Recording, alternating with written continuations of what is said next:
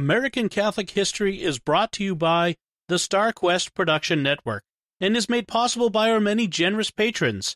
If you'd like to support the podcast, please visit sqpn.com slash give.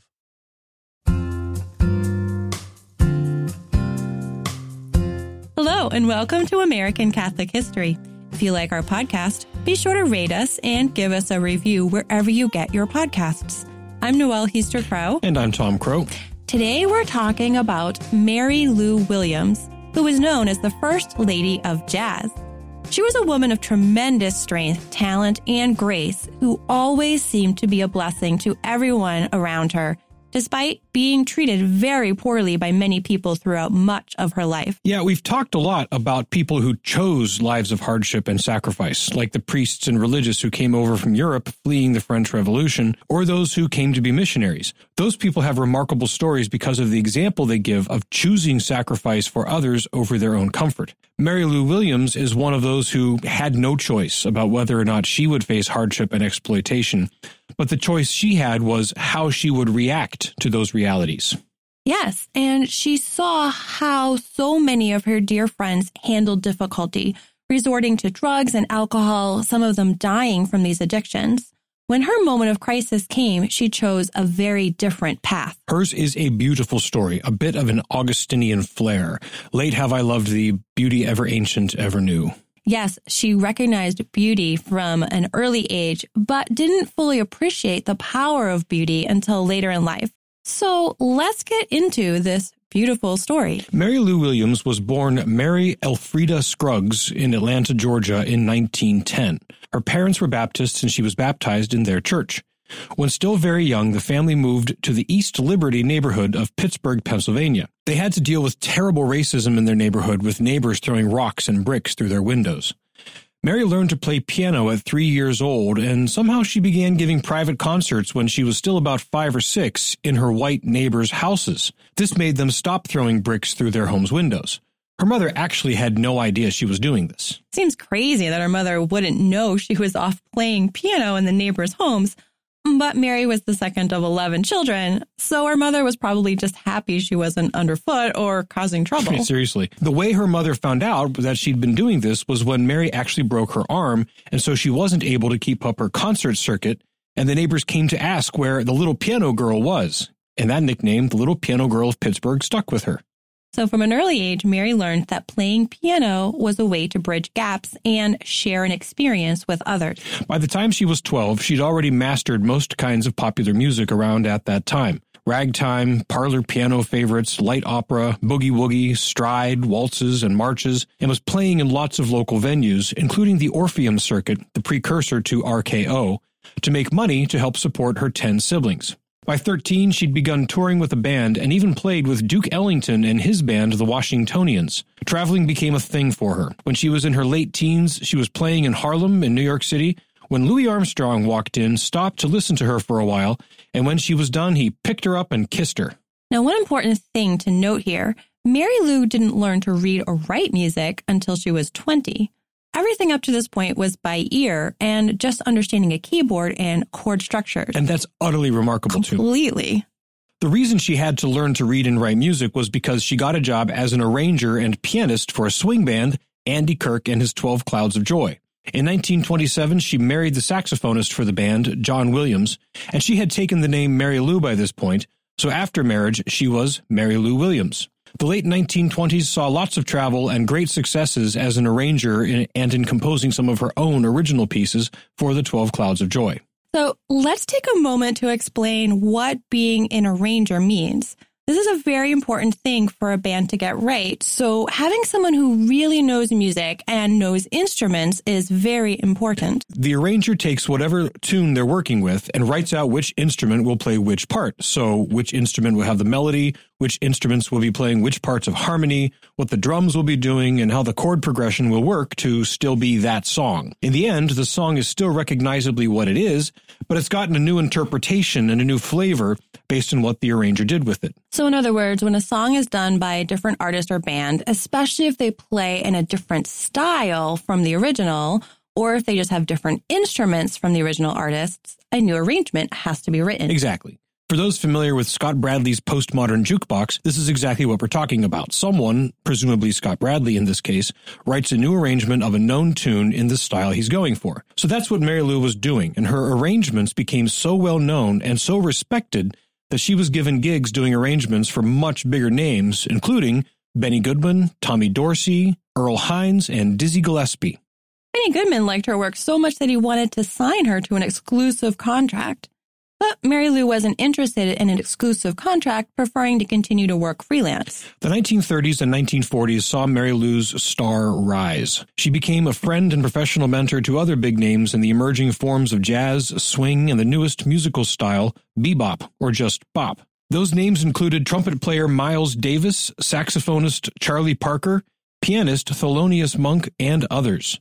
They sought her advice and took cues on composition, technique, and how to play with soul from Mary Lou Williams. Many of their innovations in chord structure and chord progression, in how to use rhythm and how to blend it all, were based on things they learned from Mary Lou. She really was at the center of things, right in the middle of the major developments of 20th century American music from the 20s into the 50s. But note something about all the names we've mentioned Benny Goodman, Dizzy Gillespie, Earl Hines, Tommy Dorsey, Charlie Parker, Miles Davis, and Thelonious Monk. They're all men. Yes, they're all men. Mary Lou was one of very few women making a name for herself during this era in jazz, and she was certainly the most successful. Her accomplishments and involvement would have been impressive even if she were just another man in the world of jazz, but to do it in spite of being a woman in a man's field and being a black woman in a time when racism was still so dominant, well, that's just impressive. And she suffered from both of these conditions. She was not respected by many, she was frequently denied payment, and robbed of recognition due her, as when other composers and performers would take her songs and claim them as her own. She was just treated horribly by so many in the industry. Compounding this was the devastation of humanity that she saw around her. So many in the jazz scene went in for the full hedonistic lifestyle hard drugs, alcohol, loose living, a whole range of self destructive behaviors. She saw friends succumb to these addictions, marriages and families broken up, careers destroyed, and even a number of them dying. By the early 1950s, she had divorced her first husband, John Williams, after about a decade of marriage, and had even gotten married a second time, though this one lasted less than a year. She had lived in Pittsburgh and New York, played with Duke Ellington's orchestra, and helped him realize some of his greatest hits. She had done her own radio program in New York and composed and performed a number of suites and other pieces. But things were not well with her, and she knew it. Jazz was losing its popularity, and all of the human wreckage around her had taken its toll. There also is some evidence that she had been raped at some point and that she might have had an abortion, though that's not definite. The point is, she knew suffering and exploitation. To try to clear her head and get some space, she decided to accept a two week gig in London. The show turned out to be a commercial variety show rather than a serious presentation of jazz, so it caused further depression.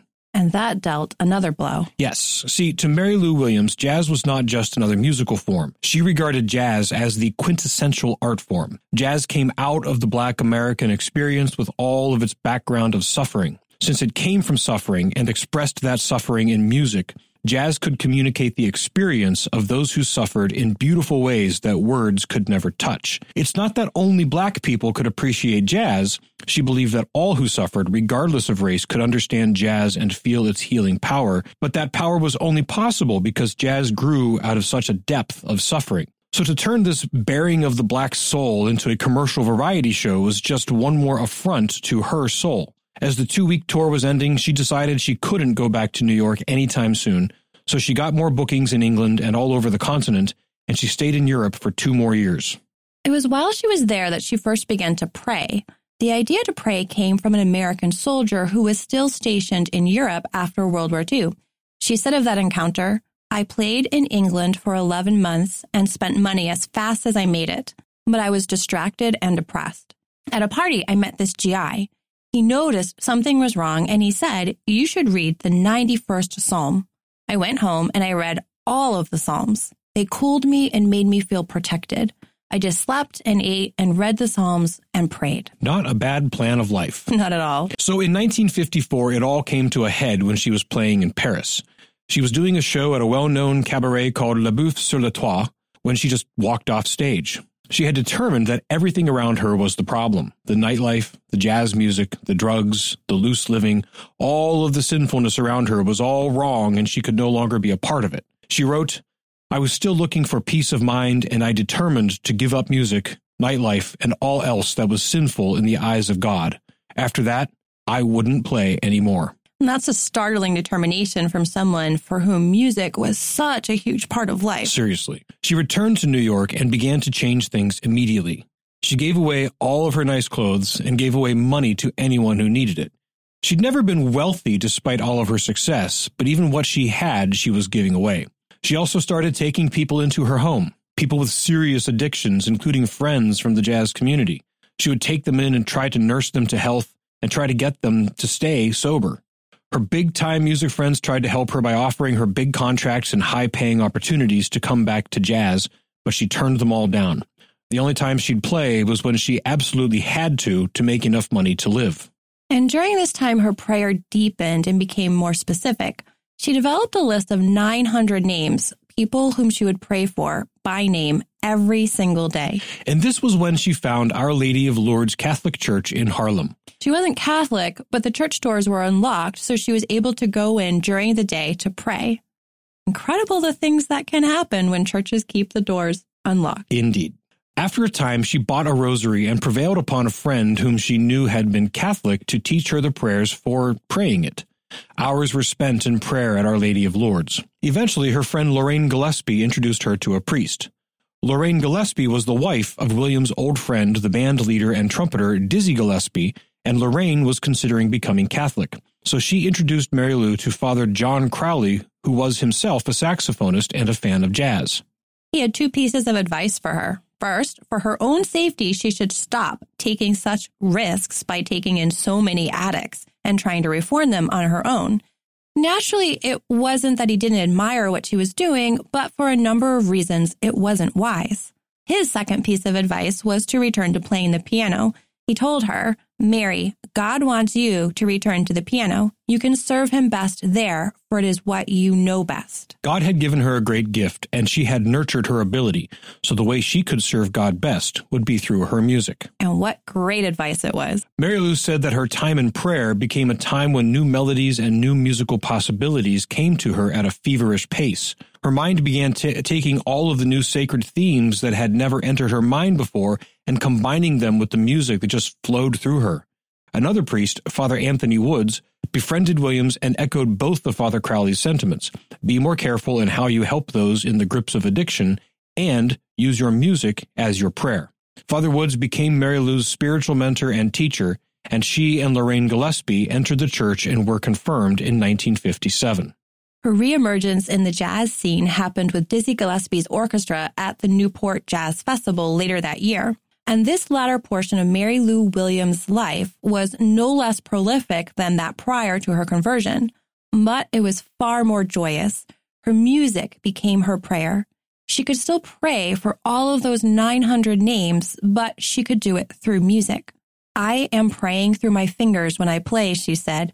I get that good soul sound and I try to touch people's spirit. So sacred music became a major part of her output. In 1962, she published a choral work named Black Christ of the Andes in honor of St. Martin de Porres, who was canonized that year. Later in the 1960s and into the 1970s, she composed three jazz mass settings, one of which she performed at St. Patrick's Cathedral in New York in 1975. The third mass was commissioned by the Vatican. She titled it Mass for Peace, but along with a choreography done for it in 1971, it is now called Mary Lou's Mass.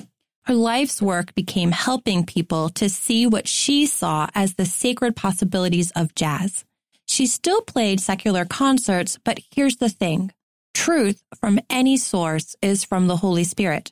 A work of art doesn't have to be explicitly religious in nature to convey God's truth. God speaks through beauty, including beautiful music. So to be an excellent Catholic recording artist doesn't mean only writing songs that have religious lyrics. It more means just being truly excellent at presenting beauty in your art, whatever medium it may be. Right. It reminds me of the insight of the artist Carl Schmitt, who we talked about in episode 79. Mary Lou knew that jazz was born of suffering. And now that she was Catholic, she had a faith that helped suffering make sense, that made suffering redemptive. It was the perfect marriage in her mind. In 1975, she told the New York Times Americans don't realize how important jazz is. It's healing for the soul. It should be played everywhere in churches, nightclubs, everywhere. We have to use every place we can. Through her last years, she went around to schools giving lectures and performances about the history and importance of jazz. She had spent so many years at the center of the emergence and development of the music of America. Her final years were dedicated to evangelizing the next generation about jazz and helping all to see the sacredness of what she regarded as the most pure art form. Mary Lou Williams served as artist in residence at Duke University in Durham, North Carolina for the last few years of her life. It was there, in Durham, that she died of cancer in 1981. You've been listening to American Catholic History on the StarQuest Production Network.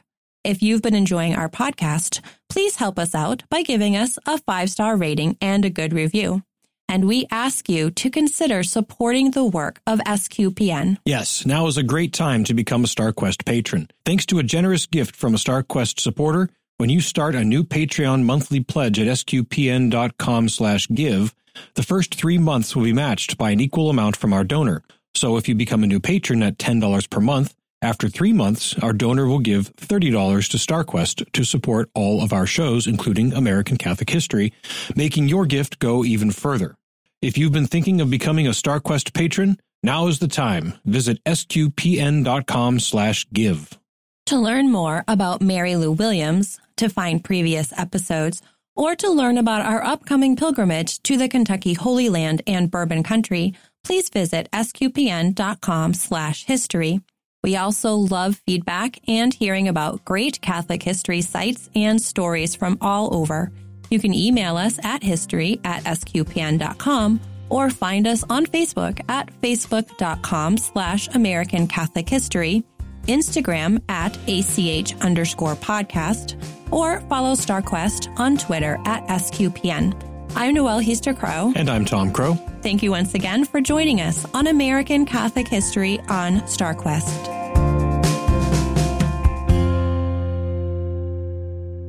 What are you, what are you, This chair What is- keeps sinking down. I don't know. I don't know how it works. Sitting on the floor. I can't reach the mic. Sorry. I'm already short. The chair is slowly sinking.